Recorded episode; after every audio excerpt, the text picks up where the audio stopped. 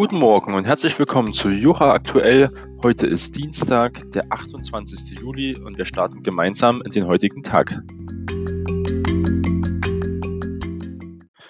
Und wir beginnen unsere Sendung heute damit, dass der BGH zum Recht auf Vergessenwerden eine neue Entscheidung gefällt hat.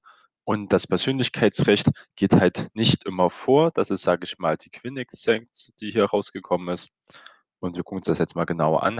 Mit Blick auf die Auslistungsbegehren gegenüber Suchmaschinenbetreiber wie Google hat der BGH die umfassende Abwägung aller involvierten Interessen betont. Ein weiteres Verfahren zu umstrittener Berichterstattung legt er den Europäischen Gerichtshof vor. Muss es in der digitalen Welt nach einem gewissen Zeitablauf einen Vorrang des Vergessenswerden vor dem Erinnernwerden geben? Das gewährt das Recht auf Vergessenwerden dem Einzelnen einen Löschungsanspruch gegenüber unliebsamen oder reputationsschädigenden Berichten aus der Vergangenheit. Das sind die Fragen, die wir uns hier stellen. Diese Fragen musste sich jetzt auch der sechste Zivilsenat des Bundesgerichtshofs am Montag verkündeten Urteil befassen. Seine Antwort lautet, es kommt darauf an, wie es so oft ist bei juristischen Sachen. Bei der Entscheidung, ob ein Link zu einem kritischen Artikel aus der Trefferliste einer Internetsuchmaschine zu entfernen ist, muss nämlich eine umfassende Grundrechtsabwägung vorgenommen werden. Ein Auslistungsanspruch auf der Basis von Artikel 17 Absatz 1 der Datenschutzgrundverordnung erfordert nach Ansicht des Senats daher grundsätzlich eine Einzelfallabwägung auf der Basis aller relevanten Umstände. Hierbei müssen nicht nur die Grundrechte der betroffenen Personen, sondern auch die Grundrechte der Beklagten, die Interessen der Suchmaschinennutzer und der Öffentlichkeit sowie die Grundrechte der Inhaltsanbieter der beanstandeten Ergebnislinks berücksichtigt werden. Insbesondere gilt nach Ansicht des Gerichts insofern auch keine Vermutung des Vorrangs der Schutzinteressen des Betroffenen. Die gegenüberstehenden Grundrechte sind vielmehr gleichberechtigt in der Abwägung einzustellen. Ein pauschales Ergebnis verbietet sich, also hier wieder eine Einzelfallprüfung, so wie es auch rechtsstaatlich ist. Der BGH betont hier in der Entscheidung von gestern multipolare Interessenlage bei Auslistungsbegehrungen.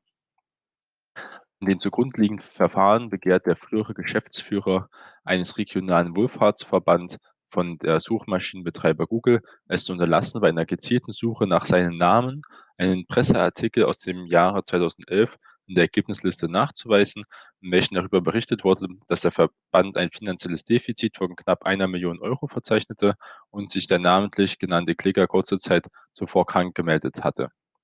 Der Kläger sah sich hierdurch in seinem Persönlichkeitsrecht verletzt und machte es auf der Basis von Artikel 17 der DSGVO einen Auslistungsanspruch geltend.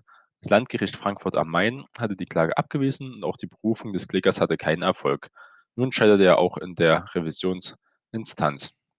Der BGH betont zu Recht die in derartigen Fällen bestehende multipolare Interessenlage, die die Entscheidung maßgeblich prägt und auch prägen muss. So streiten einerseits die Betroffenen Artikel 7 und Artikel 8 der Grundrechtscharta, die den Schutz der Privatsphäre sowie personenbezogenen Daten dienen, während sich der Suchmaschinenbetreiber Google auf sein Recht auf unternehmerische Freiheit aus Artikel 16 Grundrechtscharta berufen kann. In der Auswertung in der Bewertung einzuziehen ist jedoch auch Artikel 11 der Grundrechtscharta, das ist die Freiheit der Meinungsäußerung.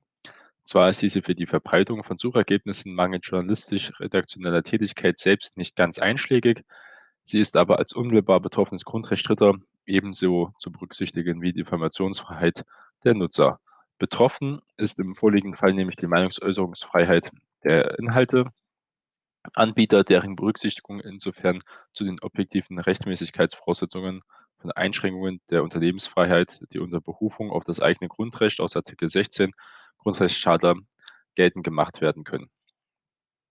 Das hatten auch schon die Richter des Bundesverfassungsgerichts in ihrer Recht auf Vergessenwerden zweiten Entscheidung Ende 2019 betont, denn schließlich könnte man den Suchmaschinenbetreiber nicht aufgegeben werden, was die Grundrechte Dritter halt zu verletzen. Ah, es gibt halt keinen pauschalen Vorrang des Persönlichkeitsrechts, wurde also hier nochmal festgestellt.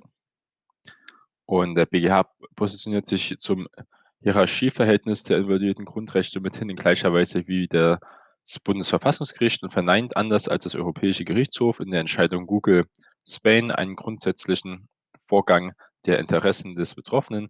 Der EuGH hatte im Jahr 2014 festgestellt, dass das Persönlichkeitsrecht Grundsätzlich nicht nur gegenüber den wirtschaftlichen Interessen des Suchmaschinenbetreibers, sondern auch gegenüber den Interessen der breiten Öffentlichkeit daran, die Information bei einer anhand des Namens der betroffenen Person durchgeführten Suche zu finden, überwiegt. Eine andere Beurteilung sei lediglich in besonders gelagerten Fällen angebracht, wobei insbesondere maßgeblich sei, welche Rolle die betroffenen Personen im öffentlichen Leben spielt. So, der BGH verneint nun dies, äh, dieses Recht eines solchen pauschalen Vorrangverhältnis und es bleibt abzuwarten, ob und wie sich der Senat in der Urteilsbegründung mit Blick auf die Google-Spain-Entscheidung halt positioniert. Der Bundesverfassungsgericht hatte im Verfahren Recht auf Vergessenwerden 2 recht knapp darauf hingewiesen, dass dem Google-Spain-Verfahren eine spezifische Konstellation, konkret eine behördliche Verlautbarung zugrunde lag. Ob die Rechtsprechung des EuGH jedoch tatsächlich allein den besonderen Umständen des Verfahrens geschuldet war, werden künftige Entscheidungen aus Luxemburg zeigen. Da sieht man hier wieder, dass der BGH und auch hier dazu vor natürlich der Bundesverfassungsgericht auch manchmal eine andere Rechtauffassung hat als der Europäische Gerichtshof. Auch der Wahrheitsgehalt des äh, verlinkten Berichts äh, ist dann umstritten, äh, wie das dann da gelagert ist, wenn es natürlich äh, Unwahrheiten sind oder keine journalistischen Basis hat. Das wird aber auch mal wieder in weiteren Jahren ein neues Thema werden, weil ja immer mehr Daten ins Netz gelangen. Ich muss sagen, erst recht bei Google wie dort aussieht, wenn man wirklich äh, Informationen über sich findet, die vielleicht sogar unwahr sind und äh, ob die da gelöscht werden müssen in dem Fall. Eigentlich da schon. Hier handelt es ja nicht um eine Unwahrheit und trotzdem, ob man sich halt wirklich die Entscheidungshoheit hat über Informationen oder ob hier wirklich die Öffentlichkeit und das Recht auf Wirtschaftsleben überwiegt.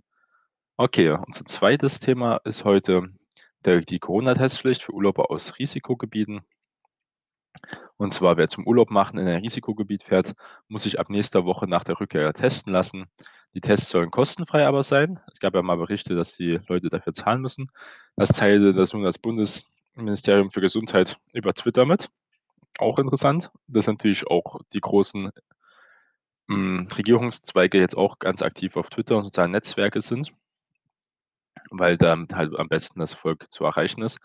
Bereits seit vergangener Woche werden an Flughäfen, Bahnhöfen und sogar Grenzübergängen in ganz Deutschland Corona-Teststationen eingerichtet. Reiserückkehrer, insbesondere aus Risikogebieten, können sich dort testen lassen. Bisher brauchen diese Tests freiwillig. Das soll sich nun ab nächster Woche ändern. Wie das Bundesgesundheitsministerium auch über Twitter mitteilte, hat das Bundesgesundheitsminister Jens Spahn eine Testpflicht für alle Reiserückkehrer aus Risikogebieten angeordnet, die ab nächster Woche gelten soll. Das Wichtige ist halt, die Tests werden kostenfrei sein. Meines Wissens gab es auch Tests, die jetzt hier freiwillig gemacht wurden, musste man dann natürlich zahlen, muss man sagen, freiwillige Tests und zahlen. Das ist ja auch in Ordnung. Aber wenn man jetzt verpflichtet ist, ähm, Tests zu machen, dann muss der Staat auch dafür gerade stehen. So, wir müssen verhindern, dass Rückkehrer unbemerkt andere anstecken und neue Infektionsketten auslösen, begründet Spahn sein Vorgehen. Auch Kanzleramtschef Helge Braun appelliert einmal mehr an die Bevölkerung, Ziel sei es, am Ende des Sommers möglichst geringe Infektionszahlen zu haben, da es im Herbst und Winter laut WHO wieder schwerer, äh, schwerer fallen wird, die Zahlen niedrig zu halten. Das hoffen auch viele Unternehmen, die warten jetzt meistens auch ab mit Rückfahren von Corona-Maßnahmen, wie sich das entwickelt, wenn die Leute aus dem Urlaub zurückkommen. Also ganz entscheidend und ob es wirklich so wird, dass im Herbst und Winter noch durch die, vielleicht durch die Grippe durch die kalten Temperaturen, wo das Immunsystem geschwächt ist, ob es da wieder schlimmer wird mit Corona. Jedenfalls wird uns das noch auch 2020 und wahrscheinlich auch 2021 leider weiter begleiten. Trotzdem bleiben wir immer hier auf dem neuesten Stand. Starten Sie trotzdem erfolgreich Ihren Tag, blicken Sie positiv in die Zukunft und wir hören uns morgen wieder.